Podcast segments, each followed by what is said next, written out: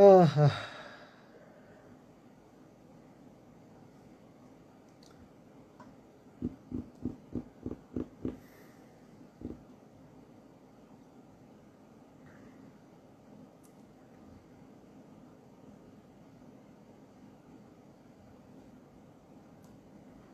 Evet, herkese iyi akşamlar. Çok olaylı bir günün, çok olaylı bir gecesinin değerlendirmesiyle karşınızdayım. Öncelikle konunun artık basketbol olmaktan çıktığı bir noktaya gelindi. Biraz ondan bahsedeceğim. Bu arka plan nasıl gelişti? Ufak ufak ondan söz açalım. Ondan sonrasında yorumu birlikte yaparız. Çünkü maç bittikten hemen sonra başka başka şeyler duyduk ve olay gerçekten basketbol maçından bambaşka bir noktaya geldi. Şimdi efendim Gürcistan Türkiye basketbol maçını seyrettiyseniz görmüşsünüzdür. Bir takım sıkıntılar çıktı. Maç normal seyrinde devam ederken Gürcüler kendi evinde oynuyorlar. İlk iki maçın ikisini de kaybettiler. Bir tanesini ilkini en azından güç bela Belçika'ya karşı hani isteseler kaybedemezlerdi ama kaybettiler. Ve tabii ki onlar da kendi seyirciler önünde bir şey yapabilmek adına bu turnuvada en iyi oyuncularından iki tanesi saf dışı kalmışken biri gelemedi Şengelya, biri Bitadze turnuvada sakatlandı. Onlar da hani bir onur gurur mücadelesi veriyorlar. Hiç değilse bir teselli galibiyeti alalım. Veya üst turu hedefliyorlarsa da ilk iki maçı kaybettikleri için iyice bize karşı bilenecekler. Biz de diğer iki takıma kıyasla hem Karadağ hem Belçika'ya Karadağ'da daha oynamadılar ama Belçika'ya hem de üstüne İspanya'ya kıyasla çok daha yumuşak bir takımız fiziken. O yüzden bize karşı epeyce bir kuruldular, bilendiler, bizi hedef bellediler. Maçın içerisinde epey bir süre hiçbir sıkıntı çıkmadan devam etti işler. Ki bu Eurobasket'te zaten bugüne dek pek olay da görmedik. İlkini belki bugün görebilirdik. Bosna Hersek maçında Slovenya'nın. Orada da bir sıkıntı çıkmadı. Fakat nasıl olduysa bizim sakatlıktan belini zor doğrultan oyuncumuz Furkan Korkmaz oyuna girdi. Bir iki pozisyon zor idare etti. Belli hani sahada yürüyecek mecali yok gibi görünüyor ama sıçramaya kalktı bir şeyler. Yani normalde çok atletik olan bir oyuncudan bahsediyoruz bir hızlı hücumu bitirmek isterken turnike ile çok sert bir şekilde kendisine foul yaptı Sanadze. Ondan sonrasında normalde iki atış kullanmaya gelecekti Furkan ve Sanadze yanından geçerken kendisine küfürle karışık bir şekilde korkan tekisin demiş. Bunu daha sonradan öğrendik ağzını okuyarak. Ve Furkan da ne hikmetse dönüp bunu ciddiye almış yani Sanatze sanki böyle çok üst düzey bir oyuncuymuş vesaire gibi. Bilmeyenler için karşılaştıralım. Furkan 5 seneden fazladır NBA'de oynuyor. Milli takımla ilk kez forma giymiyor, mücadele etmiyor. Sanatze'nin oynayabileceği en üst düzey basketbol belki de Euroleague takımının bench'inin en gerisinde olmaktır. Onu da söyleyelim. Bunun üzerine bir de şöyle bir sıkıntı var. Furkan dönüp buna tepki gösteriyor, ciddiye alıp ve bir şeyleri ispatlarcasına, korkak olmadığını ispatlarcasına kafa tutuyor. İkisi kafa kafaya tokuşuyorlar. Birbirlerini böyle hani horoz dövüşü gibi ittirmeye başlıyorlar. O noktada bütün takım arkadaşları falan gelip iki tarafı birden ayırmaya çalışıyor. Arada bir ittir kaktör oluyor. Bunlar basketbol maçlarında zaten oluyor. Normaldir. En üst düzey sertlik normalde bu. Sonrasında Furkan daha da fazla gel madem öyle gününü göstereyim tarzında bir hani tahrikte demeyelim ama harekette bulunuyor. Sanatzede zaten bunu istiyor. Bunun peşinde belli ki. Ve iki tarafta atılıyor. Olaylar daha da büyümedi temelde. Onların ikisini bir yana çekmek zorunda kaldılar ama olaylar burada durdu diye görüyoruz biz. Şimdi bu esnada parantez içerisinde bir şey anlatmak lazım. Furkan'a faul yapıldıktan sonra saatler 4.48'i gösteriyordu. Yani 4 dakika 48 saniye vardı periyodun bitimine orada. Fakat bu kavga yaşanırken yaklaşık 22 saniye boyunca süre aktı. Maç saatini durdurmadılar. Bu atışlar kullanıldığı zaman ki Furkan da diskalifiye oldu, Sanatze de diskalifiye oldu. Yerine giren oyuncu Buğrahan'dı. Serbest atışları kullanırken süre 4.26'ya inmişti. O anda bizim ekip itirazını yapmış. Fakat olaylar sakinleştikten sonra bile hakemler gidip izleme ihtiyacı duymamışlar monitörden. Bir defa bunu gördük, anladık. Sonrasında maç oynanmaya devam ederken bizim bu konunun bu kısmından haberimiz yok. Sanatze de atıldı, Furkan da atıldı, soyunma odalarına doğru gidecekler. Furkan Ömer Onan'ın şu an yapmış olduğu açıklamaya göre iki kişi açıklama yaptı onu da belirteyim. Bir Hakan Demir milli takımların içerisinde bir teknik ekip personeli. Bir diğeri de Ömer Onan federasyon başkan yardımcısı. Yani Hidayet Türkoğlu'nun sağ kolu. Yapılan açıklama şu. İki tarafta soyunma odalarına doğru giderken Furkan gitmek istememiş bir sebepten dolayı. Çünkü güvenliğin sağlanamayacağından dolayı bir endişe var. Ne hikmetse Gürcü oyuncularda Sanadze artı bench'te oturanlar ki bunun içerisinde Şengelya da dahilmiş ki Şengelya kolu askılı dolaşıyor bench'te. Yani oynamasına da imkan yok. Maç devam ederken soyunma odasında Furkan'ı sıkıştırmaya gitmişler. Üstüne üstlük Gürcü polisi buranın emniyetini sağlamakla mükellef. Onlar da aynı şekilde bizimkilere bizimkilerin hilafına iş yapmaya başlamışlar. Bizimkiler artık demişler ki bu iş böyle olmaz.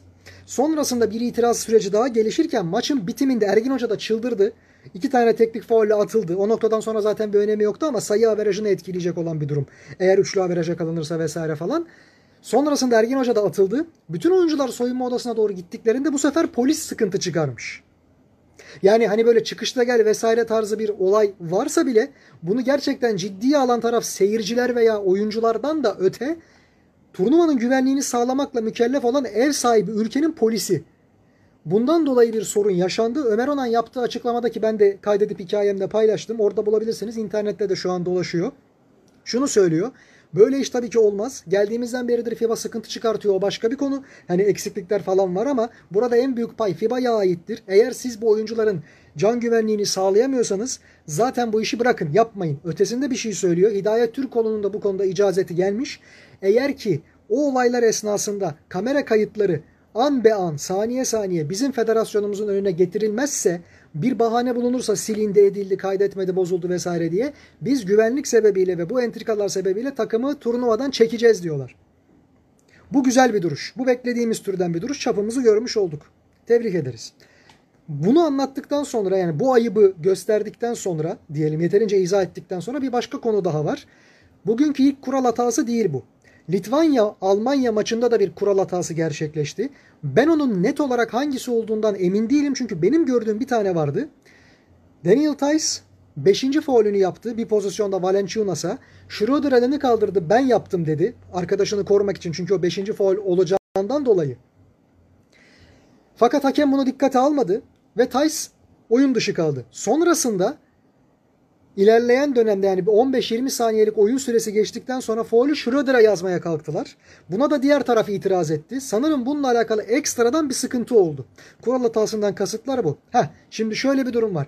Kurallar bu konuda net değil. Çünkü turnuva içerisinde yani bu kadar sıkışık bir takvimde ne olacağına dair ucu açık bir konu bu maalesef. Hamit hoş geldin kardeşim bu arada. Turnuva bu kadar sıkışık bir takvimde devam ederken Evet haklısınız özür dileriz bir daha olmaz turnuvada başarılar dileriz diye bir mesajla karşılaşmamız da muhtemel. Bunu ta 91-92'den başlayarak 95'e kadar İspanyol takımları, Yunan takımlarının ve Yugoslav takımlarının karşısında yaşadığı için ULEP diye bir şey kuruldu. Mesela Barcelona bir defa böyle itiraz etti Euroleague finalinde kaybedince hakem hatasıyla.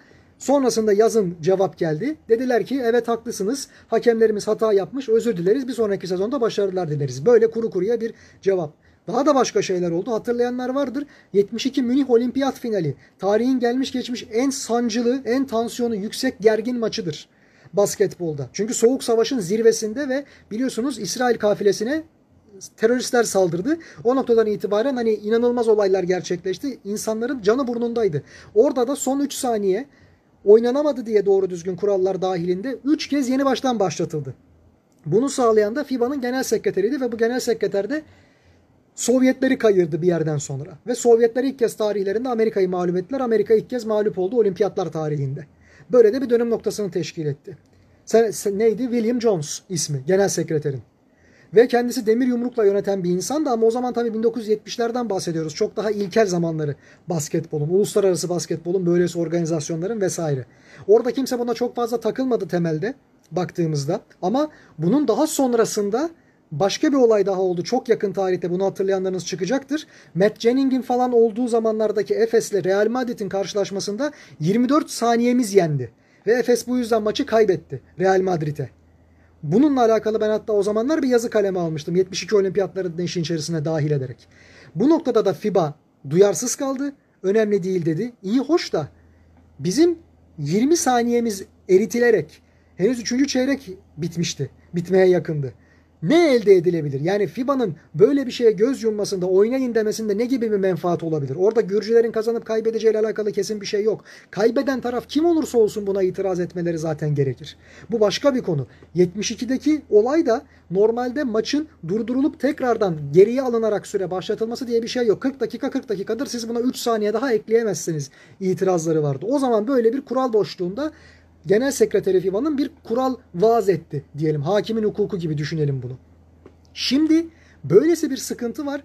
Böylesi sıkıntıların üstüne bir de polisle alakalı, güvenlik güçleriyle alakalı bir mevzu eklenmiş. Maçın sonunda Haluk Yıldırım milli takımlar sorumlusu, eski de milli basketbolcu. Üstüne bir de kaptan Melih'in imzalarıyla beraber resmi itiraz bildirilmiş. Sonuç ne olur? Maç tekrarı gerekir mi? Çünkü normalde kurallar maçın tekrarını gerektiğini söylüyor. Fakat bu noktadan itibaren maçın o ilgili süresinden itibarenki kısmı mı tekrar edilir? Çünkü bir de yorgunluk faktörü var. Sakatlık çıkabilir. Aynı yerden mi devam edecek? Aynı skorla mı? Aynı oyuncularla mı? Geri kalanın hepsi yok mu sayılacak? Bu bilinmez. Böyle bir şey olacağını ben tahmin etmiyorum açıkçası. Maalesef ve maalesef turnuva takviminden çıkılacak herhangi bir tür ilaveye müsaade edileceği ön sezisinde değilim. Maalesef böyle bir sıkıntı var. Gerçekçi bir talep mi? Tabii ki gerçekçi bir talep. Çünkü kurallarda bunun mutlaka ki bir karşılığı var. Ama uygulanma noktasında bir sıkıntısı olabilir. Buna da en güzel tepkiyi aslında biz takımı turnuvadan çekerek gösterebiliriz. İş doğrudan bu noktaya kadar gelmiş. Yani rest diye bir şey varsa o rest bu. Ben bu konuda federasyonu kutluyorum. Unutmayalım ki FIBA Avrupa'nın başkanı bir Türk. Turgay Demirel bu pervasızlığı gösteriyor olmaları bir de Türk takımına karşı bak kayırmaktan bahsetmiyorum. İnadına bir de üstüne bunun Türklerin başına geliyor olması gerçekten büyük bir rezalet olur. Bunun üzerine tabii şunu da hesaba katmalıyız. Biz bu maçı sırf bu yüzden bile olsa kaybetmişsek eğer bu bizim büyük bir ayıbımızdır. Çünkü Gürcistan hele bir de en iyi iki tane oyuncusu saf dışı kalmışken maçın içerisinde sahanın o günkü en iyi oyuncusu 5 foul oyun dışına çıkmışken kenara gelmişken Gürcistan gibi bir takıma bu tarz sıkıntılar sebebiyle elenmemiz mümkün dahi görülememeli. Yani bizim sonuna kadar savaşıp çabalayıp ama yine de mağlup olacağımız rakip Gürcistan olmamalı. Gürcistan'a karşı son damlamıza kadar terimizin, kanımızın mücadele etmemizin gerekmemesi lazım açıkçası. Olay bu. Bizim düzeyimizi belirten hadise bu. Ha basketbolda ne sürprizler oluyor? Evet. Bugün Bosna Hersek Slovenya'yı yendi. Belçika İspanya'yı yendi. Bu sürprizler her yerde var. Her yerde olabilir. Mesele şu sen iyi oynayamıyor değilsin. Hücumda çok uzun bir süre doğru hücum ettik. iyi paslaştık. iyi adam bulduk. Fakat bitiremedik. Bu bitiricisizlik diyelim. Bitiricilikten uzak kalmak bizim canımızı sıktı. Nitekim ufaktan bir panoramayla giriş yapalım. Sonra diğer maçlara geçelim. Maçın başında Sertaç ilk iki günkü performansının üzerine bir sünger çektiğini bize gösterircesine müthiş bir oyun sergiledi. Daha ilk devre bitmeden 10 sayı 5 rebound'a erişmişti.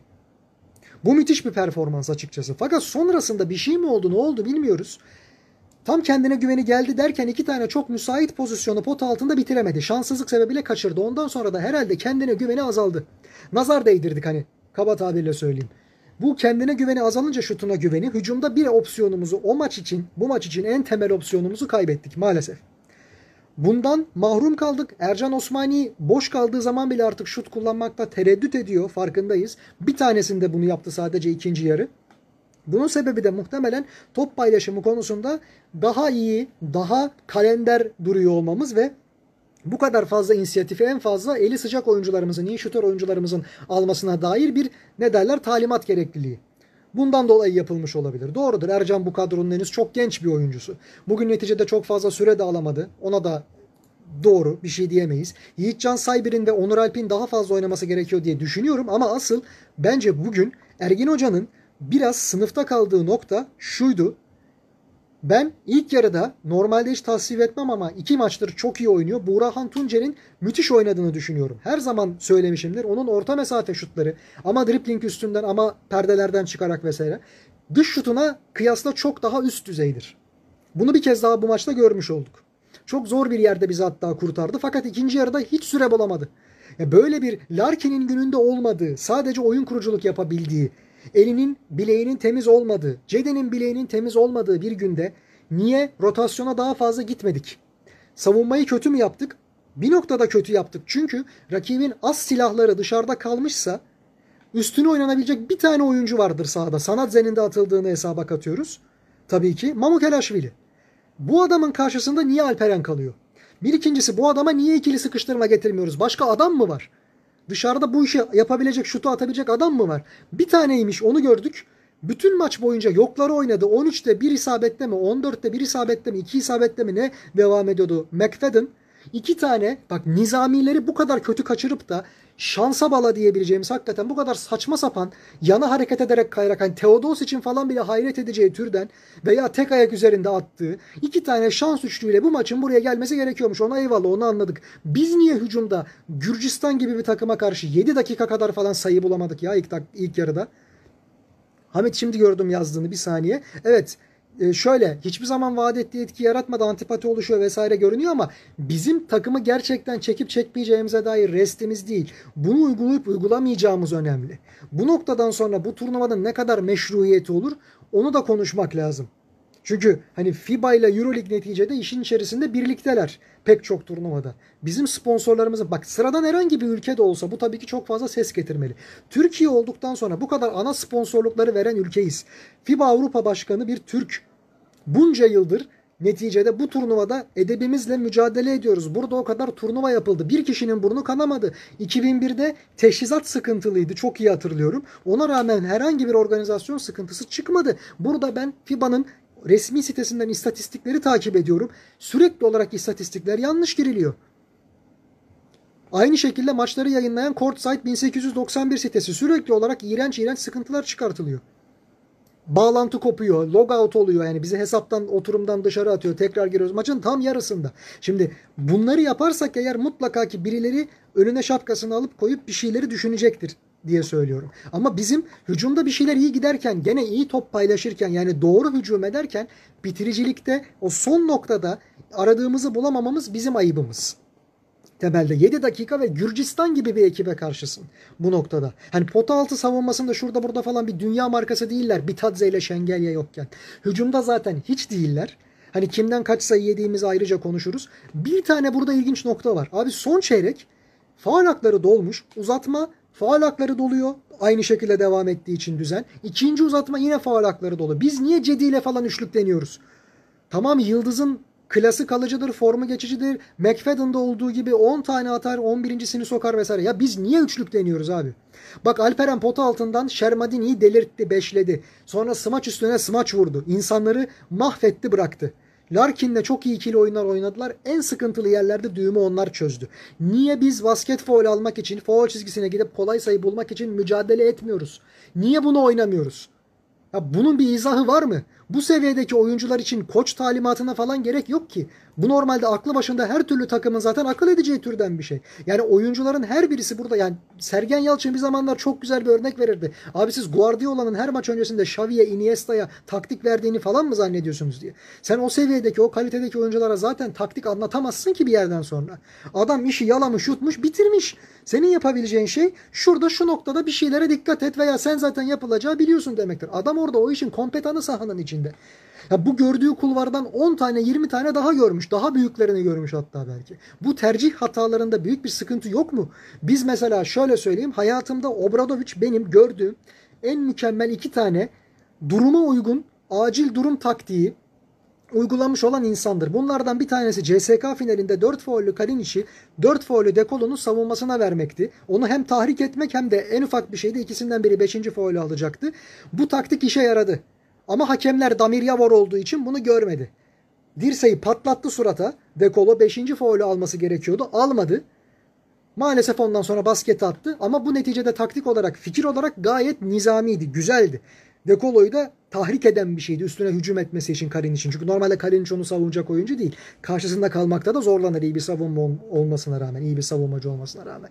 İkinci taktik de şuydu. 2017 Euroleague finalinde Olympiakos'un hep böyle oyunu kıstırıp yavaşlatıp özellikle 3. çeyreklerde geriden gelip ileriye geçme, geri dönüş yapma trendini çok iyi biliyordu Obradoviç. Bak rakibe ne kadar iyi çalışmış. Bunun olmaması adına hem oyunu boğdu, sıkıştırdı, kolay imkan vermedi. Hem de rakibin foul hakkını doldurdu ilk dakikadan itibaren. Hücumda akıllıca, rafine, alan açarak düzgün, nizami hücum edilemeyen her anda foul çizgisine gitme durumu oldu. Bu sayede de Olympiakos geri dönemedi ve farklı kazandı Fenerbahçe finali. Aynı şeyi biz burada niye yapmayalım? Ben en azından yetiştirici olsam oyunun bu püf noktalarını mutlaka oyunculara ezberletirim. Yani bu hani Jason Kidd'in oyuncuyken gidip sahanın içerisine girmiş olan Phoenix koçuna kasten çarpıp onun sahanın içerisine girdiğini hakemlere göstermesi gibi zeka işidir. Birikim ve işin ezberlenmesi noktasında kendini belli eder, fark ettirir. Geri kalanı zaten saçmalıktan ibaret abi. Bunu kenardan işaret gelmesine gerek yok. Sen penetre üzerinden oynayan Cedi mesela. Niye abi içeri girip smaca doğru gitmiyorsun? Niye rakibe faul aldırmaya çalışmıyorsun? Bak bugün Deniz şuradır. Takımı neredeyse satan adamdı Almanya'da. 8'de bir üçlük falan isabetiyle oynayıp hala atmaya devam ediyordu McFadden misali ama tabii McFadden'ın 5 katı oyuncudur normalde. Ya bu bile neticede kaçırsa dahi gidiyor içeriye ve penetre edip rakibe foul aldırıp kolay sayı imkanı buluyor. Oradan asist çıkartıyor, basket foul çıkartıyor, foul çizgisine geliyor, basit sayı alıyor. Ya Larkin tam turnikeye gidecek derken dışarıya Cedi'ye üçlüyü çıkardı en kritik pozisyonda. Biz abi artistik mi taslıyoruz? Üçlüye üçlükle mi cevap vermek zorundayız? Basket foul olmuyor mu? Larkin leblebi gibi attığı şutları, turnikeleri vesaire bugün atamadı. Olabilir. Dün de çok iyi bir göründe değildi hele ilk yarıda. Buna da eyvallah.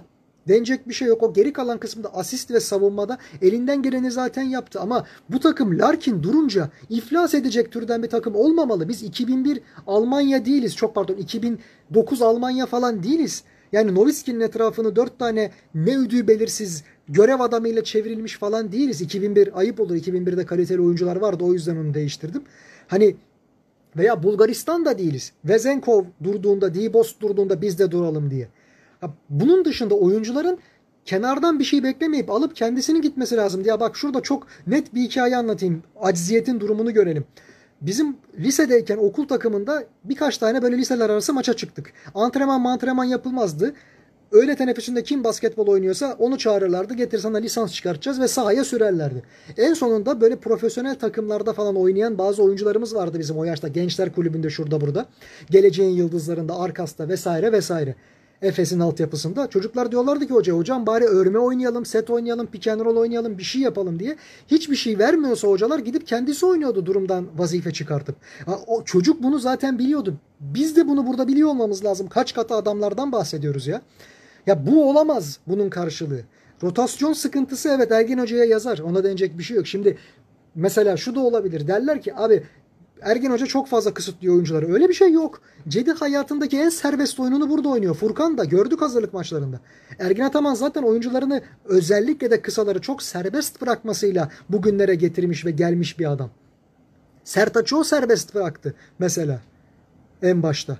Yani Ufuk Sarıcan da tabii ki bunda çok büyük payı var. Zamandan sayalım abi. Hani kimi serbest bırakmadı ki adam? Vrvika Stefanov, Arroyo, mesela David Hawkins, Bonsu, benim aklıma daha gelir işte Eric McCallum, bir dünya insan Boboa, Shane Larkin, Vasilya Mitsic. Daha ne olsun? Sayılması gereken daha kaç tane oyuncu var? Hatta Sinan Güler'in sorumluluğunu arttırdı. Daha az sorumluluk almak isteyen bir oyuncunun. Şimdi bu olamaz bunun karşılığı. Belli ki başka bir sıkıntı var. Bak bu maçta en az kabahat bulacağın adam Alperen. Hani hakikaten ikinci yarıda özellikle ilk yarıda hepimiz bir sıkıntı yaşıyorduk onu biliyoruz. İlginçtir bu maçın İlk çeyreğine çok iyi başladık. Sonrasında verdik. Tıpkı 2014'te Litvanya maçında olduğu gibi. O zamana kadar hep kötü başlayıp geri düşüp geri dönüş yapıyorduk. Burada da 2014 Litvanya maçında da aynı şekilde Litvanya maçına sadece iyi başladık ve ondan sonra maçı kaybettik. Tüm maçlara kötü başlayıp geri dönüp kazandık. Litvanya maçına iyi başlayıp kaybettik. Benzer bir şey mesela 2008 Avrupa Şampiyonası'nda futbol takımı yapıyordu. En iyi oynadığı maç Almanya maçıydı yarı finalde ve bir tek onu kaybetti. Mesela. Burada da sürekli olarak ilk yarılara çok kötü başlıyoruz. Sudan çıkmış balığa dönüyoruz. Ben bunu söylemekten sıkıldım. Sonra geri gelip kazanıyoruz. Bu maça iyi başladık. Sonucu felaket oldu. Bu nedir abi? Bu bir gerçekten hani biyolojik veya kronik bir sıkıntı mı? Bu ülkenin topografyasında böyle bir şey mi var? Bunu mu anlamamız, bunu mu beklememiz lazım? Oyun düzenimiz bu mudur bizim? Geriye düşüp sonrasında ne yapacağımıza bakmak mı? Bir tek 2009 ve 2010'da çok rahat turnuvalar geçirdiğimizi hatırlıyorum. Her yönden domine ettiğimizi. Şimdi bak Cedi 10'da 2 üçlük, 19'da 5 normal saha içi isabeti. Bu olmaması lazım. Niye? İlle atışı dışarıdan denememesi gerekiyor Cedi'nin. Cedi öyle bir şutör değil. Yani Cedi Doncic de değil. Bak Doncic de bugünlerde çok kötü şut atıyor son iki maçtır dışarıdan.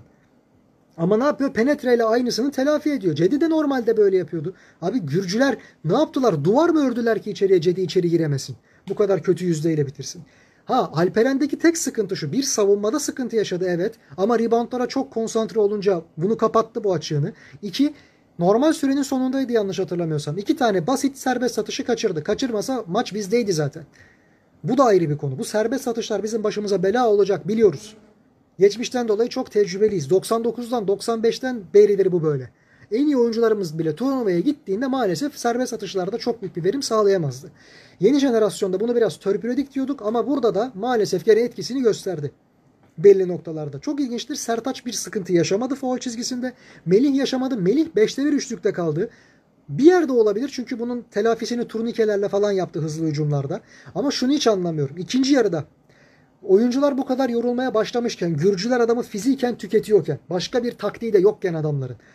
Biz niye çabalayacak, savaşacak Ercan gibi, Yiğitcan gibi, Şehmuz gibi geçen maçın çeviri, çevirici olan adamı oydu. Maçı çeviren adam oydu. Kısaya yaptığı baskıyla. Bunun haricinde Onur Alp gibi adamları daha fazla sahaya sürmüyoruz. Ya hiç değilse sadığı sahaya atalım. Birkaç dakika boyunca cebelleşsin, didişsin adamları yorsun. Yani öyle bir şekilde vardır bunun Scott Pollard'ından tutun da bir dünya başka insanla vardır. Ömer Aşık da bir ara öyle oynuyordu. Sırf sahada adamların ritmini bozmak, bazı yerlerde faul almak vesaire için rakibi yorup kendi az adamını dinlendirmek gibi. Bak sahada kaç dakika kalmış adamlar? Cedi 44 dakikanın üstünde. Larkin neredeyse 50 dakika. 48 dakika 54 saniye. Alperen 33,5 dakika. Sertaç, Melih 30 dakikaya yakın. Böyle olmaz. Yani maç kazanılmazı geçtim. Turnuva böyle devam etmez. Yani bu maç kendi aptallığımıza, ahmaklığımıza doymayalım doğru ama FIBA'nın da bak TBF kendi namusunu kurtardı burada. Tebrikler. Takdir ettim bu duruşu hemen şu anda göstermelerin. Çünkü geçmişte böyle bir şeye rastlamamıştık. Böyle bir olay da başımıza çok sık gelmedi. O da ayrı bir konu ama takımlarımızın mesela Euroleague'de, Eurocup'ta veya normal işte Koraç Kupası'nda falan yaşadığı sıkıntıya böylesi tepkiler görmüyorduk. Bu anlamda memnunum. Hemen bu açıklamayı yapıp bu tavrı almış olmalarından inşallah devamı da gelir düzgün bir şekilde. Ama şunu da unutmayalım. FIBA burada haysiyetini, şerefini az kalmıştı zaten. Tamamen kaybetme tehlikesiyle karşı karşıya. Yani bu onun kendi namusu. Bizimkini geçtim. Sene 2022. Yani Avrupa'da iç karışıklığın, iç savaşın olduğu 90'lı yıllar gibi değil. Yugoslavya, Sırbistan, Hırvatistan arasında çıkan meselelerin olduğu zamanlar gibi değil. Savaşı çıkartan ülke zaten buraya alınmadı. Onu da unutmayalım. Rakibe bir bakalım peki. Mamukelashvili tehlikeli bir adam olduğunu biliyorduk. Hem dışarıdan hem içeriden oynayabiliyor. Uzun ve üstüne bir de top tekniği var. Biliyoruz. Böyle bir oyuncuyla ilk kez karşılaşmıyor ki bizim takımımız. Hiçbir scouting yok. Niye bu adam doğru yerlerde ikili sıkıştırmaya maruz bırakılmıyor ki? 8'de 2 üçlük attı. Pota altından biz Sertaç maşallah birisi vernik sürmüş gibi sert oynuyor diyordum ben maçın başında. Niye bu kadar fazla direnç gösteremiyoruz? Bak reboundlara bakalım. 13 hücum reboundu biz 14 hücum reboundu. Bu konuda güzeliz. Toplamda 48'e 45 rebound alındı. 48'e 45. Gürcistan önde. Asistlerde biz öndeyiz ama bir sıkıntı var bu işte. Top kayıplarına baktığımızda biz gene öndeyiz. E niye alamıyoruz bu maçı? Üçlük yüzdemize bakalım. 33'te 7. Onların da 38'de 8. Bir fark yok. Adet olarak bir tane daha fazla atmışlar. O kadar. Ama normal boyalı alandan %58,7 ile bitiriyorlar. Biz %50'de kalmışız. Bizim için kötü onlar için çok iyi. Yani biz kötü değiliz belki o kadar fazla ama bizim için ortalama denilebilecek bir seviye. Onlar için çok çok iyi bir seviye. Niye? Abi Şermadini maçın çok büyük bir bölümünde 5 foul oyun dışıydı. Alperen onu mahvetti bıraktı. Sanadze atılmış durumda. Ya içeriden oynayacak hangi oyuncuları var bunun? Ya Penetre ile işte o genç Andronikaşvili giriyor içeri. O bir şeyler yapmaya çalışıyor. Ona da çok fazla pay verdik ya. Yeni Zelanda'da da hatırlayalım 2014'te Webster kardeşler vardı. Corey Webster, Ty Webster. Onlar canımızı okuyordu böyle. Gene bir tane NCAA oyuncusu, genç oyuncu canımızı okudu. Ben bu maça kadar seyrettim. Taş çatlasının atabildiği sayı falan 10 bu adamların. Bu kadar fazla palazlandırmak bizim savunma zafiyetimizi gösteriyor. Yok yapamıyoruz maalesef. Onu geçtim. Yani bu geri kalan oyuncuların tamamını birden toplasak yemin ediyorum Eurocup'ta falan mücadele edemez bu takım ya. Bak Şengelya olsa, Bitadze olsa eyvallah derim. Biliyoruz adamların klasını çünkü. Bitadze sakat ya biz daha ideal bir senaryo belki bulamazdık. İçeriden bizi çok az yorabilecekler diye seviniyorduk çünkü Şermadini ilk iki maçta çok formsuzdu. Modern oyuna uyum sağlayamadığı için modern oyuna uygun olmadığından dolayı buralarda hep kenara geliyordu. Marjanovic falan da hep böyle kenara gelirdi. Hatırlayanlar olacaktır. 2017'de falan vesaire da daha sonrasında. Bir yere kadar hantal uzunu taşıyabiliyor bu oyun. Burada da aynı şey oldu. Biz ilk yarıda maalesef pota dibinden oyun oynanmasını kabul ettik ve çok fazla sayı yedik Şermadini'den. O da bize karşı açıldı. Sonra neyse onu saf dışı bıraktık. Geriye başka adam devreye girdi. Neyse. Yani biz neticede bu üç maçtan en az bir tanesini zaten kaybedecektik böyle oynayarak. Onu söyleyeyim. Ya Mamukelashvili NBA'de de oynadı. Gördük bu sezon. Rol oyuncusu olarak oynadı. Doğruya doğru. FIBA'nın yorumcularına falan inanmayın. İlk 5 başlaması falan beklenmiyor. Öyle bir şey yok yani. Şimdi şöyle FIBA basketbolunda herkes her zaman aynı değerde değildir. Bazı oyuncular FIBA basketbol oynandığında çok daha fazla iş yaparlar.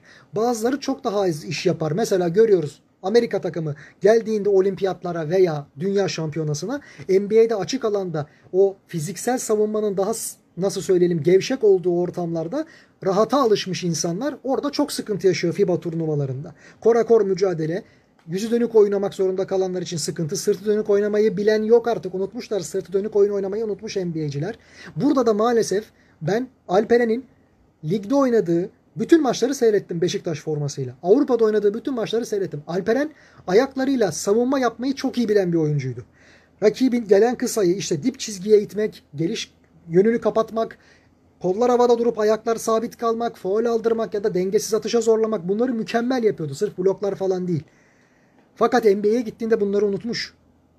Yok şu an bunu görmüyoruz. NBA'de de bunları yapıyordu. Nedendir bilinmez burada unutmuş. Repertuarına geri çekilerek turnaround hani sırtı dönük hücumdan sonrasında geri çekilip kendi etrafına dönerek şut atmayı falan eklemiş. Bu güzel. Ama en önemlisini unutmuş. Kendisini bu kadar değerli kılan, bu kadar iyi bir savunmacı kılan şey. Boyunun kısalığını telafi eden unsuru unutmuş. NBA bu konuda çok zararlı olmuş. Gene NBA'in kötü geldiği bir başka huy bizim oyuncularımıza. Fiziksel savunma yapmıyorlar. Çünkü alışkanlık yok. Cedi güçlü bir oyuncu. Bak şöyle anlatalım hatta. Cedi'nin ilk ortaya çıktığı dönem neydi abi? 2010'ların ortası. 2014 Dünya Şampiyonası'nda Finlandiya'da Petteri Koponen bizim canımızı okurken Ergin Hoca orada Cedi'yi oyuna saldı. Uzatmaya gittiğinde. Petteri Koponen'i mahvetti Cedi. Ki bir tanesi 3 numara 4 numara oynuyor diğeri point guard. Cedi bu kadar efor sarf edip şu an Şehmuz'un falan yaptığı gibi o zaman da o çok genç oyuncuydu. Canını okudu Koponen'i ve Koponen ilk kez serbest atış kaçırdı. Sonra biz Emir Prezic Cenk'e verdi pası. Cenk üçlüyü buldu köşeden ve ondan sonra bambaşka şeylerle maçı biz kazandık. Geri döndük. Cedi burada bunu yapabiliyordu. Fiziksel savunmadan geriye adım atmıyordu. Burada NBA'de fiziksel savunmaya hele bir de yüzü dönükse çok fazla müsaade edilmediği için temasa çok müsamaha gösterilmediği için bu alışkanlık kaybolmuş. Kas hafızasından bu ezberler gitmiş. Maalesef. Ha şimdi kağıt üzerinde hoş geldin kardeşim bu arada. En az 20 sayı fark atarız iş icraata gelince vesaire falan. Evet takımsal olarak bir sorun olduğu aşikar. Yetenekle alakalı bir şey değil bu. Slovenler de Litvanyalılar da çok uzun yıllar boyunca çok yetenekli kadrolarla buraya geldiler. Litvanyalılar sürekli doğru ayarı çizdikleri yaptıkları için hep başarılı oldular. Slovenler zar zor 2017'de falan adam akıllı başarı yakaladılar. 2009'da mesela çok yeteneklilerdi. Yunanistan'a kaybettiler. Sırbistan'a kaybettiler. Dördüncü oldular. Madalya alamadılar. O dehşet kadroyla. Şumodislerin, Lorbeklerin olduğu kadroyla yani. Nestorovic'in falan olduğu. Şimdi bugüne bakalım. Diğer maçlar da madem buradan geçelim kısa kısa. Hakikaten kısa diyorum çünkü o kadar fazla hikayesi olan bir gün değildi. Bu güzel maçlar vardı doğruya doğru. Denecek bir şey yok. Mesela Bulgaristan Karadağ maçı. Son topa kadar güzel gitti. 10 sayılık farkla bittiğine bak bakmayın. Bu turnuvada pek çok maç hakkı olan sayı farkıyla bitmiyor. Daha üst düzey farkla bitiyor.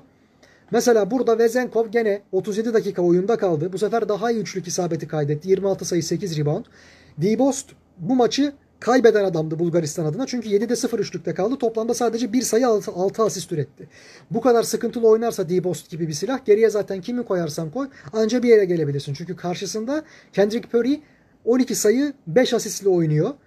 Aynı şekilde bu maçın kahramanı onlar adına Karadağ adına Mihailovic İlk 5 başladı. İnanılmaz bir seri tutturdu. Arka arkaya 7 tane sayıyı tek başına kaydetti. 2 turnike bir de üstüne üçlük. Maçı da 26 pardon 23 sayı 6 rebound 5 asistle tamamladı. İnanılmaz bir form bu. Sonrasında Nemanja Radovic 16, Dubljevic de 17 sayı 9 reboundla mücadele etti. Dubljevic zaten bir yerden sonra kendisi atmaya gerek kalmadan çok da temiz bir asist yaptı Mihailovic'e. Orada coştu karada. Ama son topa kadar mesela Igor Drobnyak da geçen maçta açıldı.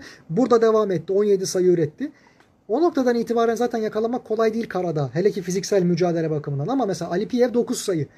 Andrei Ivanov 17 sayı. Kostov 10 sayı. Bir katkı yapmış. D-Boston Kendrick Perry'e karşı bu kadar mağlup olması sebebiyle bu maçı kaybetti. Bulgarlar artık bu noktadan sonra galibiyet alırlar mı da bilinmez. Günün enteresan maçlarının içerisinde iki uzatmaya giden diğer bir maç olan Litvanya-Almanya maçı da vardı. Şimdi Litvanya da maçı çok defa kazanacak noktaya getirdi. O da gerçekten aptallığı sebebiyle mağlup oldu. Hemen anlatayım. Kağıt üzerinde bakarsanız istatistik kağıdında Grigonis 31 dakika 17 sayı 7 rebound 4 asist. Ondan sonra işte sadece bir top kaybı 14'te 6 saha içi isabet nizami bir maç çıkarmış gibi görünür. Fakat ben kefilim izledim. O kadar sıkıntılı anlarda o kadar sıkıntılı tercihlere imza attı ki kendini Kobe Bryant falan zannediyor. Olmayan yerlerden el üstü üçlükler. Daha net opsiyonlar varken durup kendisi atıp kahramanlaşmaya çalışmalar. Mahvetti bıraktı takım. Bak hatta buraya notunu da aldım. Nerede? 57-56 skor. Kendisi kullandı 0. Sonrasında 94-93 durum bu sefer Litvanya lehine step back üçlük atmaya çalışıyor geri çekilerek. Sonrasında da Schröder alıyor 2 artı 1 basket foul. Domantas Sabonis 5 foul oyun dışında kalıyor. Sonrasında da Madolon'un içerisine zaten gerçek anlamda Bogdan Bogdanovic kaçıyor. Üst üste iki tane kendiliğinden kılaç üçlük sokuyor birebir de. Yani birebir dribbling üstünden. Ondan sonra da maçı kaybediyorsun. Zaten Domantas Sabonis bu turnuvaya gelmemiş. Bak burada da onun istatistik kağıdında da bu maçta %50 ile hücum etmiş. Onda 5 isabetli 13 sayı 7 rebound görünüyor. 5 foul aldı vesaire eyvallah. Domantas Sabonis bu turnuvaya gelmemiş. Yok. Sıfır. Alıştığımız o Domantas Sabonis'in yerinde zaten yeller esiyor. Asist masist pas istasyonu olması hak getire. Bak burada o kadar efektif olmayan oyunculardan bir tanesi daha. Yan yana oynayamamaya başladılar artık Valenciunas'la. Tamamen bir geri çeken oyuncu haline geldi. Valenciunas da bak bu maçta 34 sayı 14 rebound 5 asist. Sadece de bir foul. Elinden gelenin fazlasını yaptı. O da bazı yerlerde tökezledi. Doğruya doğru kritik yerlerde. Ama başka silahı zaten yoktu güvenilecek. Bak mesela Brazdeikis en kritik yerde sorumluluk aldı. Onun kaçırdığı turnikeyi Valenciunas tamamladı. Potaya doğru gitti. Kuzminskas gene kafası çalışan tek adam belki bu takımda. Temelde. Butkevicius, Lekavicius, Cedraitis, At kenara gitsin. Hele Lekavicius'un bak şöyle çok enteresan bir durum daha var. Lekavicius kimle çarpıştı hatırlamıyorum. Goran Dragic olabilir ya da Doncic. İkisinden biriyle çarpıştı. Aman ne diyorum ben ya. Schroeder'la çarpıştı. Kafasını vurdu. Yani tam şu bıngıldak dediğimiz kısmı çok sert bir şekilde vurdu. Normalde NBA'de olsa hemen kafa travması protokolü uygulanır. Boyunluk takılır, dışarıda tedavi altına alınır vesaire falan. Kalktı devam etti. Maç sonunda ikinci uzatmanın bitimine doğru bir tane pozisyon oldu. Son pozisyon. Birisi burnuna darbe aldı. Maç bitiminde yattı. Ondan sonrasında artık hani burnundan kan geliyordu. Ne oldu bilmiyoruz. Onun tedavisi nasıl yapıldı onu da bilmiyoruz. Bu da FIBA'nın enteresan bir şekilde kural ihmallerinden bir tanesi. Ben bizim ligimizden hatırlıyorum. Kerem Gönlümü olmuştu. Aynı maçta bizim yanılmıyorsam Doğan Şenli'ye mi? Galatasaray Beşiktaş maçıydı. Akatlar spor salonu bizim. Oradan öyle iğrenç bir mimari olmuş ki Koridorları çaprazlama dönmeye çalıştığınızda sedye o çaprazdan sığmıyor. Sedye geçiremediler. Kerem Gönlüm baygınlık geçirmişti. Boyunluk takmadan bildiğiniz el arabasından bozma tornistan bir tane hamal aracına adamı yaka paça karga tulumba koydular. Şöyle oturur şekilde gitti. Bu bir skandaldı. Niye? Hatırlayanlar vardır 93'te Hırvat asıllı basketçi Boban Yankovic sinirlendiği bir hakem kararından sonra o zamanlar potanın altı şimdiki gibi minderli yumuşak değil betondan oraya kafa attı. Oraya kafa atınca omuriliği zarar gördü. Sonrasında birisi onu ters çevirdi. O ters çevirmeyi kontrol yapamadıkları için ömür boyu felç kaldı. Biz bu benim dediğim şeyi 2010'larda yaşayacaktık Kerem Gönlüm Doğan Şenli olaylarında. Her ikisinde de sıkıntı yaşandı. Yani az kalsın felç kalacaktı onlar. Bu kadar sıkıntılı bir hadiseydi. Şimdi burada da aynısı mı yapıldı? Lekavicius'a nasıl hemen o kadar fazla kolaydan güvenebildiler de oyunda kalmaya devam etti? Zararı olur mu bilinmez. Gene aynı şekilde söyleyelim. Hatırlayanlar vardır NBA meraklılarından. Bir Maurice Stokes vardır efsanelerden. Sacramento Kings'in daha ilk zamanlarındaki şehirlerinde Kansas City'de olması lazım. Bu bahsettiğim Oscar Robertson'dan da önce. Syracuse Nationals'ta mıydı oynadıkları zaman? Neyse o zamanki ismi. Bir maçta Rebound mücadelesinden sonra ters düşüp boynunu vuruyor. Omuriliği zedeleniyor. Maçta oynamaya devam ediyor kalkıp. O zaman böyle protokoller falan yok. Bu yüzden oldu o protokoller sonrasında. Ardından takım uçağında oturmakta zorlandığı ortaya çıkıyor ve sonrasında felç kaldı. Yavaş yavaş işlemiş ve felç kaldı. Niye? Oturttular diye. Bize ilk yardımda lisede falan hep anlatırlardı. Abi boynunu vurmuş, belini vurmuş, kafasını vurmuş adamı oturtmayın, yatırın. Sedye sığmıyor. Böyle saçma sapan bir şey olur mu ya katlarda? Yani böyle mimari olur mu o anlamda söylüyorum. Burada da aynı şey yaşanıyordu. Allah muhafaza. Bir sıkıntı, kalıcı sakatlık çıkacak. Her şeye geçtim. Neyse maçın geneline gelelim. Bu maçta Schroeder 10'da 2 üçlükle mücadele etti. 25 sayı, 5 rebound, 8 asist. Bildiğimiz Schroeder. En olmayacak yerlerde gene kendisi bir şekilde inisiyatif almaya çalıştı ama takımı az kalsın kaybettiren noktaya o getiriyordu. Takımın kahramanı Franz Wagner dün mesela Nurkic'e koyduğu devasa bloğun ardından bugün Valenciunas'tan blok yiyene kadar kendisi müthiş oynadı. Takımın bir numaralı silahı gibi. O ve Madolo en kritik yerlerde takır takır el üstü üçlükleri soktular. Her biri birer Bogdanovic olmuş gerçekten de. Ve bu takım bu maçı kazandı. Almanları şöyle tebrik etmek lazım. Geridelerdi. Fakat o kadar sabırlı, o kadar sebatkar, o kadar sakin ve bilinçli oynuyorlar ki.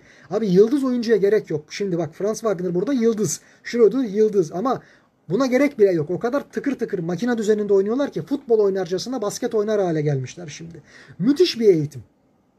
Hemen söyleyelim mesela Franz Wagner 20'de 12 isabet, 7'de 4 üçlükle 32 sayı 8 rebound üretti. Madolo kenardan geldi 34 dakika 21 sayı 3 rebound. Niye 34 dakika onu da söyleyelim. Maç 2 uzatmaya gitti. Buradaki kural ihlali tekrarlıyorum. Bir pozisyonda Valenciunas'a iki kişi birden faul yaptı. Normal sürenin sonunda ya da uzatmada olması lazım. Bu iki isimden bir tanesi Daniel Tice 4 faulü diğeri Dennis Schroeder. Schroeder elini kaldırdı fakat foul Tice'a yazıldı ve Tice oyun dışı kaldı. Bundan yaklaşık 20 saniye sonra bir şekilde molanın dönüşünde Almanlar itiraz etti ve yanılmıyorsam öyle bir sıkıntılı karar verildi ve bir atış mı ya da foul Schröder'e yazıldı tekrardan oyuna girecek Tice gibi bir şey ortaya çıktı. Ama bahsedilen kural ihlali bu mu başka bir şey mi oldu fazladan ben onu hatırlamıyorum şahsen. Ki bütün maça baktım. Olabilir gözden kaçmış olabilir. Başka bak Tice 11 sayı üretti. Voigtman maç boyunca hiçbir şey üretemeyip Uzatmaların ikincisinde en kritik yerde sayı attı. Zaten oyuncu dediğim böyle oluyor abi işte bu kadar bilinçli adam. 3 sayı 7 rebound. Valenciunas hepsini 4'er 5'er foul neredeyse oyun dışı bırakıyordu ama olmadı yani neticede. Litvanya kazanamadı. Ops da gene kenardan gelip 9 sayı üretti. Bunun dışında bakıyorum. Jiffy bu sefer 4 sayıda kaldı. Gene foul'den dolayı dışarıda kalan Timan'da mesela 2 sayıda kaldı. Litvanya kötü savunma yapmadı. Litvanya iyi hücum edemiyor. Çünkü kısaları çok basiretsiz. Kalnietis'e falan rahmet okudur hale geldiler. Seybutis'i falan geçtim. Hani Seybutis çok mükemmel bir kısadır, garddır. Kalnietis'e rahmet okutur hale geldiler ya. Hele Grigonis. Yani gerçekten kımıl zararlısı gibi takımı aşağı çekti ve çok ilginç. 3 maçı birden başa baş götürüp üçünde de kaybettiler. Litvanya bundan sonra çok saldıracaktır ama bu Bosna Hersey'i bile yenemezlerse gruptan çıkamamaları gündemde. Bu da onlar için tarihi bir başarısızlık olur. En son 2001'de bizim yanılmıyorsam ev sahipliği yaptığımız turnuvada gruptan çıkamamışlardı. Yanlış hatırlamıyorsam veya çıktılar da hemen üst turda Letonya'ya eğlendiler gibi hatırlıyorum. Yani bu Litvanya gibi sadece basketbolla yaşayan bir ülke için zaten çok büyük bir hezimet olur.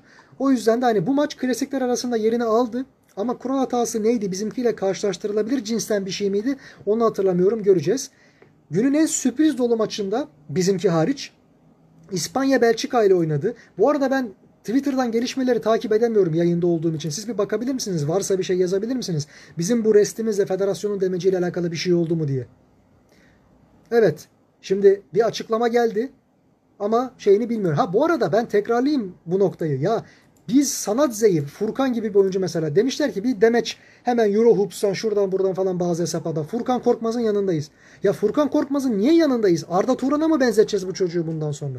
Niye böyle didişmede dalaşmada sanki bizim çok affedersiniz şahsı manevimize bir hasar gelmiş gibi biz üstün örgütler bilmem ne tarafından hani sanki Zafer'e kaçış filmi var da hapishane mahkumları kaçış için oynuyorlar fakat bir yandan da Nazi Almanyası'nın takımıyla iğrenç şartlar altında mücadele ediyorlar. Gururunu kurtarmak için bilmem ne yapıyor, kavga çıkartıyor, şunu yapıyor, bunu yapıyor, ezdirmiyor kendini. Ya biz Türkiye'yiz. 84 milyonluk bir ülkeyiz. Gürcistan'ın nüfusu taş çatlasın 5 milyondur. Adamlar hiç galibiyet alamamışlar. En iyi oyuncuları sakatken kadro kalitesi bizimkisinin yanından bile geçemez. Adamların kendileri için ileri bizim için vasat düzeyindeki bir gardı gelip olmadık bir pozisyonda Furkan'ı kızdırıp kafasının içine girip oyundan atılmasını sağlıyor. Allah Allah. Ben niye Furkan Korkmaz'ın yanında olayım ki? Bu sahada bu duruşu göstermenin ne alemi var? Göstermeyelim. Biz çok daha üst profesyoneliz. Biz onları sinirlendiririz. Onlar bizi sinirlendirmeyi başaramamalı. Onu anlatmaya çalışıyorum. Yoksa Furkan'ın tabii ki yanındayız. Ben niye satayım oyuncumu? Niye yalnız bırakayım? Mesele şu. Özendirmemek lazım bu bakış açısını. Bu çete olaylarından daha yakın zamanda kurtulduk biz. Bizim hatırlarsınız bu maçı izlerken ben dile getirdim canlı yayın esnasında da. Ya arkadaş bazı oyuncularımız vardı bizim Mirsat gibi, Hidayet gibi, Semih Erden gibi, Oğuz Savaş gibi böyle anlarda hiç geri adım atmayan, horozlanan bilmem ne. Evet karşılıklı olarak birbirini ürkütmeye çalışırsın. Intimidating hesabı. Bunu yapmaya çalışırsın. Bu maçta buna gerek yok. Ne yapacaksın? Yani biz zaten orada avantajlı olan tarafız. Furkan'la Sanatze'nin kalitesi bir değil o anlamda. Jared Dudley'nin gelip Ben Simmons'a meydan okuması gibi. Ne gerek var böyle saçma sapan şeylere? E oldu bitti zararı bize dokundu. En kritik anlarda Cedi ile Larkin'le Pota'yı dövdük. Kötü oldukları bir günde Melih de atamadı o da kötüydü. En nihayetinde Pota'yı biz dövdük. Furkan gibi bir skorerden mahrum kaldık. Ve sonrasında bu iş Gürcistan'a yaradı. Neyse diğer maçlara devam edelim. İspanya Belçika. Şimdi burada Belçika bütün maç boyunca oyunu daralttı. Yavaş tempoda devam etti. Üstüne üstlük İspanya'nın hiçbir zaman havaya girmesine müsaade etmedi. Hatta bunun rahatlığına kapılan İspanya bençi Hernan Gomez yani Scariolo'dan bahsediyorum. Hernan Gomez kardeşleri çok kısıtlı bir süre oyunda tuttu. İş işten çoktan geçmişti kaybedeceklerini anladıklarında. Mükemmel bir hipnoz etkisi. Bir şekilde sürekli oyunu yavaşlat, sürekli boğ, kısalara çok büyük bir baskı yap, pota altında ezilme, bunu mükemmelen yaptılar. Bu maçın kahramanı dışarıdan Lecomte'tu gardlarından. 20 sayı birden üretti. Altta bir üçlük gerçi çok iyi bir dışı isabet değil ama 5 rebound 4 asist. Aynı şekilde Jile 14 sayı üretti. Biliyoruz ilk maçtan neler yapabileceğini. Pot altında da Bako 10 sayı 9 reboundla müthiş mücadele. Sonrasında da Oba Sohan bütün maç durdu durdu. Sona doğru gelirken inisiyatifi devraldı. 11 sayıyla maçı tamamladı. O da ana skorerken burada sürpriz skorere dönüştü. Gene de katkı verdi. Van Win veya Jonathan Tabu, Mbema bunlar çok ekstra isimler oldular bu maçta. İspanya bunlara bir türlü önlem alamadı. Çünkü Lorenzo Brown baktığınızda 11 sayı 8 asist gibi görünüyor ama maçın tamamı boyunca çok etkisiz elemandı. Gerçekten de. Burada bir defa golü yediler zaten. Kimler çift haneye çıktı? Sadece Hernan Gomez kardeşler. Onun haricinde. Willy 18 sayı, Juancho 11 sayı. Resmen dalga geçiyorlardı. Biz nasılsa bu maçı kurtarırız diye. Scariolo'nun huyudur. Böylesi artistlenmeleri, şovmenlikleri yapar. Sonrasında bu maçta da patladı. Grubun bütün dengeleri değişti. Belçika normalde İspanya'yı hele 10 farkla yenecek bir takım değil ama zaten maçın farkı yani hakkı da 10 fark değil onu da söyleyelim. En sürpriz sonuç bana değil ama en azından turnuvayı takip eden herkese. Ben gene yenmelerini bekliyordum bir şekilde ama bu kadar ağır bir tempoda, ağır bir tansiyon içerisinde geçen bir maçta Slovenlerin zihinsel üstünlüklerinin karşılığında var olamayacaklarını da tahmin ediyordum Boşnakların. Gene de Boşnaklar kazandı. Her türlü tebriki de hak ediyorlar. Yani Kenan Musa Doncic düellosundan Musa galip çıktı. Bir defa bu konuda hakkını teslim etmek lazım. Şimdi Nurkic burada takımı geriye çeken adam oldu bu maçta. 12 sayı 9 rebound 4 asist görünüyor. 3'te top çalma ama o kadar düşük yüzdeleri o kadar kritik anlarda kendisi bir şey yapmaya çalıştı ki az kalsın maçı satıyordu. İki tane adam var burada çok ciddi sürükleyici. Biri John Robertson. O da kötü başlayıp ikinci devreden özellikle de ikinci çeyrekten diyelim Biraz geri alalım. Oradan itibaren müthiş bir efor sarf etti. Hiç kendini yormadı. Sadece bitiricilikte, son atıcılıkta hani bütün herkes topu çevirdi, oradan oraya koştu. Sonda kalan bitirici el oldu ve mükemmelen bunu yerine getirdi. 13'te 7 üçlük isabeti, toplamda 23 sayı 4 rebound. Kenan Musa bir yerden sonra kendisinin üstüne odaklandığı için Slovenler asistçiliğini konuştu, konuşturdu. 22 sayı, 5 rebound, 5 asist. Toplamda %53 saha içi isabeti, 5'te 3 üçlük isabeti. En sonunda da açıklamada diyor ki ben bana bu kadar fazla burun kıvıranlara en güzel dersi verdiğime inanıyorum diyor. Haklı. Karakteri olgunlaştıysa, bir sıkıntı kalmadıysa zaten onu mutlaka istihdam edecektir üst düzey takımlar. Halilovic'i zaten biliyoruz çift tanelere çıkabiliyor. 13 sayı 10 rebound burada gene aynısını yaptı. Bu maçtaki en ekstra katkıyı Edin Atic verdi. Normalde gençler seviyesinde çok yetenekli bir oyuncuydu fakat milli takıma A takımda bunu taşıyamıyordu. Özellikle Musa'nın asistlerinin üzerinden 12 sayı 6 rebound 4 asistle mücadele etti. Çok önemli varlık gösterdi. Vrabak da pot altında Nurk için sıkıntı çıkardığı anlarda takımına can simidi oldu. Onu da söyleyeyim. Kamenyas falan bir şey oynamadı. Amargeg için de 6 sayılık bir katkısı var ama onların çoğu zaten kelepir basket. Diğer tarafta Doncic 8'de 0 üçlük attı. 16 sayı 8 rebound 8 asist. Ama bu 8 rebound 8 asist 3. çeyrekte falan zaten vardı. Son çeyrekte çok iyi kapattılar Doncic'i. Çok iyi yordular. Onu da söyleyeyim. Bu maçın iki yıldızı var. Biri Çançar. 22 sayıyla mücadele etti. Son üçlüyü kaçırdı ama zaten maç bitmişti çoktan. Goran Dragic bir de aynı şekilde bench'ten geldi. Onu durduramadılar çok uzun bir süre. 20 sayı, 5 rebound, 6 asist. En kritik yerde bir tanesi olmak üzere de 4 top çalma. Hemen aldı, skoru eşitledi. Uzatmada. ilk pardon uzatmaya doğru gidilirken. Son periyotta. Bunu tam bilmiyorum yazan mesajı ama neyse devam edelim. Klemen Prepelic 12 sayıyla mücadele etti. Mike Toby 11 sayı 7 rebound üretti. Pot altından zaten çok büyük sorun yaşandı. O kadar fazla karmaşa vardı ki karambol. Devamında normalde etki eden pek çok oyuncu onlar adına zaten etkisiz kaldı. Blažić gibi, Edo Muric gibi. Zoran Dragic de 7 sayı attı ama sonradan nedense hiç düşünülmedi. Bu gerçekten Bosna Hersek tarihine zaten altın harflerle geçecek olan bir maçtır. Günün son maçında da Fransa Macaristan karşısında ecel telleri döktü.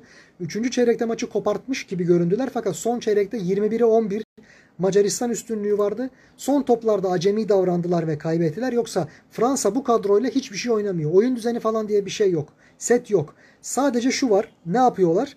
Yabusele'ye falan bir şekilde topu indiriyorlar. Sıkıntı çıktığı anlarda. Veya başka ne olabilir? Fournier bir şeyler yapmaya çalışıyor.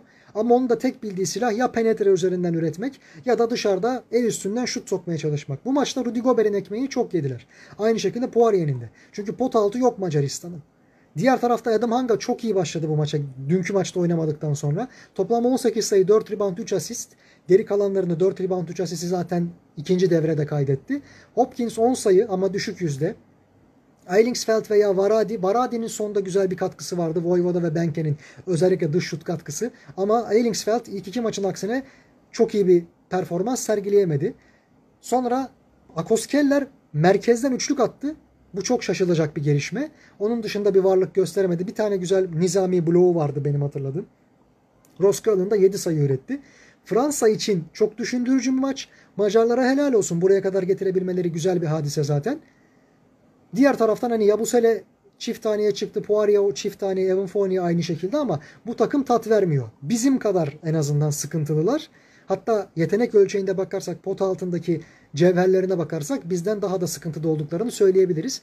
Evet efendim gün böyleydi. Sıkıntılı bir gündü. Bakalım sonrasında ne olacak?